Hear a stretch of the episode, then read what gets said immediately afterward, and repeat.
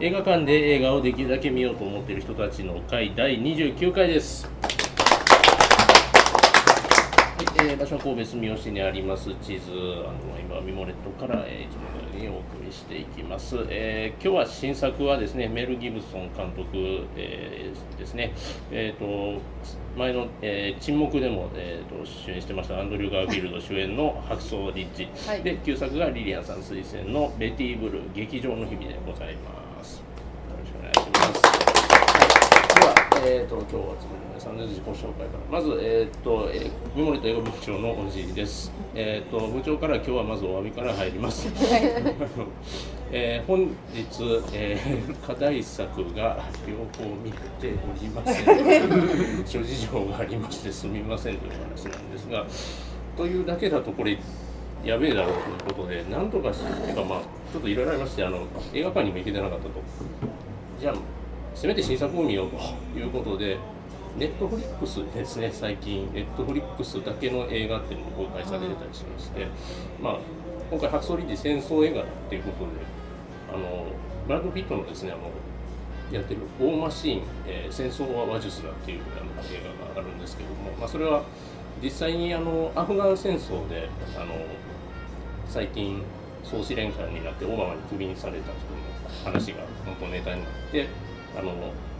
この回で課題作になりましたね。あのマネーショートのスタッフで撮った映画だったんですけれども、まあなんかすげえかなりブラックコメディ寄りになってて、でなんかユーモアそうな感じのリーダーがやるんですけど、周りから見たらなんかえ完全にやばいやんこのおっさんみたいな感じでいて、かなりグラビがいい感じになってました。そんな映画でした。えっ、ー、とりょうさんお好きなティルダ・ウィンストンも出てたりして、なんかいい感じに収まっておりました。えー、おすすめな映画だったりしますということでよろしくお願いいたします。リリアンです。あ、あ、買ってた。間違えました。えっと。ちょっと二日酔いでテンションが微妙ですけど後半までにはなると思います。最近見た映画は、うん、最近ちょっと普通の人のように働き始めたのであんまり映画を見る暇がなくて、えー、と見てないんですけど、カメラマンドキュメンタリーをにほんとえっ、ー、とえっ、ー、となんだっけえセールスマンイラン、イラン人監督の映画ですね。と、あとあのダンサー、えー、バレリーナ、えー、セルゲイ・ポルーニンの映画でタイトル覚えてないそのを見ました。えー、セルゲイ・ポルーニンがもう素敵すぎてもう、もう他のものが全部霞んでしまう感じです。ちょっとあかんテンションがふつか酔いからの回復を待ってください。すいません、よろしくお願いします。旧作では伺っていただきます。よろしくお願いいたします。はい。はい、えーとリックです。えーと最近いろいろと、えー、仕事といいますか、まあ、なかなか時間が取れずに、えー、と映画はあまり見れていなかったんですけども、えー、最近振り替え休日をなんかまあ期限切れになる前に取らないといけないみたいな感じでちょっと一日スポットありまして、えー、と映画さんぼん見ました。えー、と見たのが、えー、とハクソー・リッジ課題作見たんですけども、あと、うんえー、とちょっと待ってくださいね、えー、とジョン・ウィックのチャプターツー と,、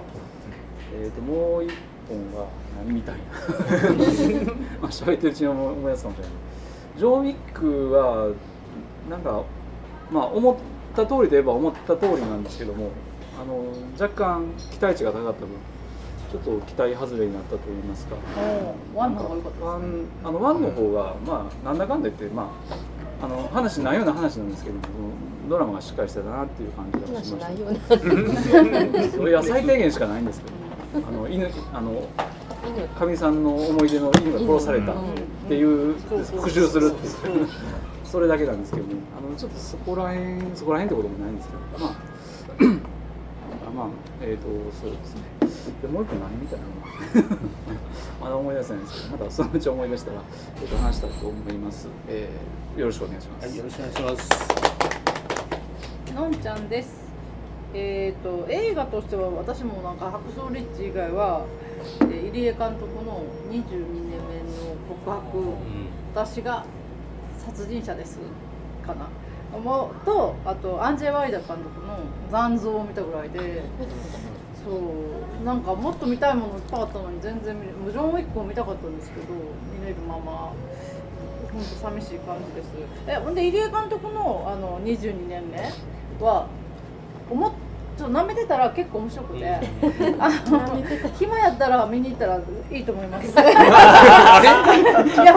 言ったらあかんやん。言ったらあかんやん。そうそう結構ネタバレというか、ね、内容がね言えないタイプのあんまり語れない、ね。あと文化的ななんかあのことと言ったら、まああのえー、リリアンさんとも一緒に誘っていただいていたんですけど、繁盛亭のあの春長さんの右翼じゃない方の話を聞いたのと、それからあのその次の日に、えー、と松竹座で仁左衛門さんの歌舞伎などを堪能し、それからあの私、えーとまあ、御影市場であの落語会のお手伝いなどもやってるんですけど、この前はあのうちの市場で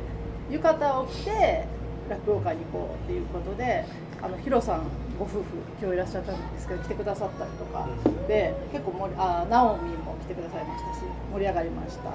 ぜひまた御影市場に落語もいらしてくださいということで、のんちゃんでした。すみませんごめんなさいちょっとだけ、えー、思い出したのは、えー、とメアリーと魔女の花を見ました。ああそこ忘れたんですであと一つあの期待値高すぎてちょっといまいちと言いましたけど、ジョン・ウィック・チャブダツはおすすめです以上でした。はい自分はおすすめですよ、よろしくお願いいたします。その中はい、はいえー、今来ましたルマタンです。よろしくお願いします。えーと映画の話ですねあのやっぱりハクソーリッチを映画館で見てとか映画館でしか見れないわけですけど、あの見てですね、えー、ハットのよん見ましてあの検索したら出たから行ってみたら車でしか行けへんところやったので大変な目にあったんですけどあの大変でした。はいそれから、えー、今日の宿題のベティブルーを見ようとしたらなんと Amazon プライムに入ってないというそうあそうそうまずその話しましょう。衝撃の出来事があってそれでじゃあちょっとその話ちょっとその話の続きしていい、うん、であったのでそのままウォッチリストに入ってたリンカーンを見てしまいちゃんとした方法さんじかんにわたってリンカーンを見てました。あのバンバイア殺そう方じゃないバンバイア殺そうじゃないやつ、はい、ダニエル・デイ・ルイスデイ・ルイスの方のロビングの方のそうそうそうであの人がヘイトメイン・イン・ブラックの人、えっと、トミー・リー・ジョーンズトミー・リー・ジョーンズが意外とかっこいいすごくかっこいいすごいかっこいい最高ですあの最高の映画でトミー・リー・ジョーンズかっこいいなと思って終わった感じでした。であそうそれでベティブルーが見られない、はい、あのベティブルー先月ですね、まあ、あのこの回なんですけど旧作あの iTunes か Amazon ビデオにあるものということで先月末のあの回では Amazon にあったんです、うん、確かにあったんです、うんうん、買いました。どのタイミングか分かりません分かりませんが棚から消えてしまいましたなんでやろうこれはねあれはあのさはい、結構入れ替わりがあるんですよね。あれなんか Amazon の無料見放題の作品っていうのみたいでね。そう有料のやつもそうだ。有料のやつもあったのに消えちゃったり。有料でも有料もダメなのに。あそうそう有料にしようと思ったらできなかったんですよ。ということもありましてというところでございますが、えー、熱く語っていきたいと思います。じゃあじゃあまたあの、はい、自己紹介自己紹介、はい、挨拶皆様の、はい、自分の前に戻りたいと思いますけども。はいはい、えー、りょうです。よろしくお願いします。えー、課題以外に見たのは、課題を見る前に、えーと、ジェーン・ドゥの解剖、ホラー嫌いなんですけど、見ました。どうでした？グロかったです、どっちかというと。はい、やっぱ解剖のシーン、結構生々しくやってたんで、グロくてちょっとぐったりした後、ハクソーリッチ見て、またちょっとグロくして、それ以外は、ジョン・ウィック・チャプターツー見て、セルゲイ・ポルーニーを見て、一番はセルゲイ・ポルーニでした。もうやっぱりあれはもうジャンプとかも動きがもう一つ一つがすごくて、だけど結局やっぱり家族の話になったり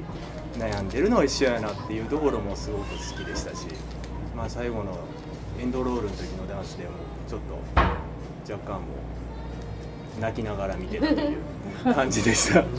あれは本当に映画館で見るのがいいと思いますっていう感じでした。ありがとうございます。よろしくお願いします。えーと、しめじです、えーと、最近見た映画はやっぱりジョン・ウィックチャプターツー で, で最初なんかあのふたりが出てきたんであれコンスタンティンかなとかって思ったんですけどまああの先にこうお聞きしたようにどっちかっていうとお話が内容が内容みたいな感じでもう世界観の作り込みわかっこいいみたいなのを楽しむ映画かなって感じで最後までノンストップで楽しんで見てきました。あともう一つ変素敵な映画というかさあのキングオブプリズムというあ, あれを見たんですけどなんかあの去年もやった時見ててなんかいきなりお尻から蜂蜜が出てきたりとか要するにあの少女漫画の世界観にタツノココロのロボットアニメの文法をぶち込んだみたいなそんな話なんですけどでちょっと衝撃的だったんで今年も続編やるって言って見に行ったらなんか応援上映とかってやつで私以外のみんながなんか統率の取れたなんかあのライトみたいにうわーって振ったりとか何何とか言ってたりしてあなんか私入ってごめんなさいみたいな感じだったんですけどやっぱり引き続きそういうなんかすごい世界観が展開されてて、まあ、まだやってるかわからないですけどまあご興味があればみたいなそんな感じです。お願いします。ただ一つ気になるのはあの中年男性が入れるのかどうかっていうのは一人客があでも中年男性一人か二人いますね。どれ二階堂です。えっとちょっとご無沙汰してます。えっと今話題に出たジョン・ウィック残像とかあとトンネルの課題映画となんですがあのさっきまであのバベル大阪で見てました。ああの昼ご飯を挟んだんでわりかし空いていてああってて意外にちっちゃいんだなと思ってましたんですが、バベルは架空の建物でそんなものよりもですね今日一番感動したのはヨドバシカメラに簡単に抜ける橋がかかったというだ誰かがアイテム使ってヨドバシ橋が出てましたですね関西の最近の一大トピックでドラクエなんか一夜城と一夜城的なこと言われてました、ね、目が覚めたらってきてたすごかったですこれかもう写真を撮りに行きましたよろしくお願いします。えー、はちです。私も今日梅田行ってたんですけど全然すぐに知らなくて見に行ってきませんでしたけど、えー、私は、えー、テアトルで、えー、広木隆一監督の彼女の人生の間違いという作品を見てきました。広木監督ってもともとピンク監督がピンクから始まっててで結構商業映画もたくさん今で、ね、キラキラ映画なんかもたくさん撮ってる監督なんだけれどもこういう本当に小さい作品前回はさよなら歌舞伎町とか言いましたけどああいうあれとはまた違うけどな、えー、そういう小さい作品を撮るとやっぱり監督っていうのはなかなかいいそう監督の一人だなと思いました。今回のはもうその震災東日本の震災の後の今の茨城で暮らす人たちのまあ一人主人公の女の子がいるんだけどその子を中心にこう群像劇みたいな形があって、えー、それぞれのこう喪失感みたいなものを抱えてこう生きていく姿っていうのをこう手にこう映した作品でまあ本当に今でもねまた熊本があったりとかまた九州でこの前もありましたしいろんな形で震災っていうのがこの国を襲って去っていくっていう感じはあるんだけれども、えーまあ、それに対して、ね、何ができるかできないかっていうことは常々考えさせられるんですけれども、まあ、そういうのをやっぱり忘れないってことがやっぱり一つ大事なことだと思いました。以上です。ガンバです、えー、ろくがつ末で見た映画の数を数えたらろくじゅっぽん。おー。私も着々とひゃっぽんを目指絶対いけるよね。いちがつに入ってみたのはダンボーも見たし、セルゲイ・ポルニーも見たし、あとヒトラーへにひゃくはちじゅうごまいドイツの映画なんですけど、なぜか全員英語を喋って映画あるわけなんですけど、でもやっぱりちゃんとストーリーきちんとして、まあ、外すめちゃめちゃ面白いわけじゃないけど外さない硬さ、うん、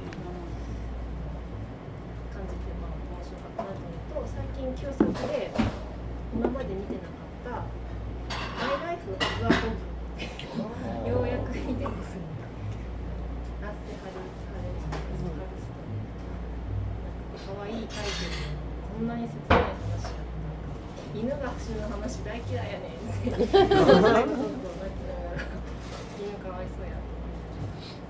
しみじみ見てもらいました。今日もよろしくお願いします。山木です。で私の方はほとんどこの課題のハクソディーには、えー、ちょっと時間的な課題になっています。えー、でももともとはあの若い頃はあの エーティーシー、えー、アートシアターギルドですか、えー、昔阪急文化という映画のみたいなのをしておったんですけど、ただ機会があったら先ほど言ってた、えー、キアヌ・リーブスの映画ですかね、一応もいく、うん、一応もいく、あれは最初の映画みたいなので今来てるんですよね。あ、そう、それまた割とお早めにというタイミングですね。もう今かけてますね。もう夕方だけとかになってます。一日一回みたいな感じ。必要があります。じゃあ今日よろしくお願いします。その中でそのわけで、えー、と本日このじゅういちにんで、えー、おしゃべりしていきたいと思います。よろしくお願いいたします。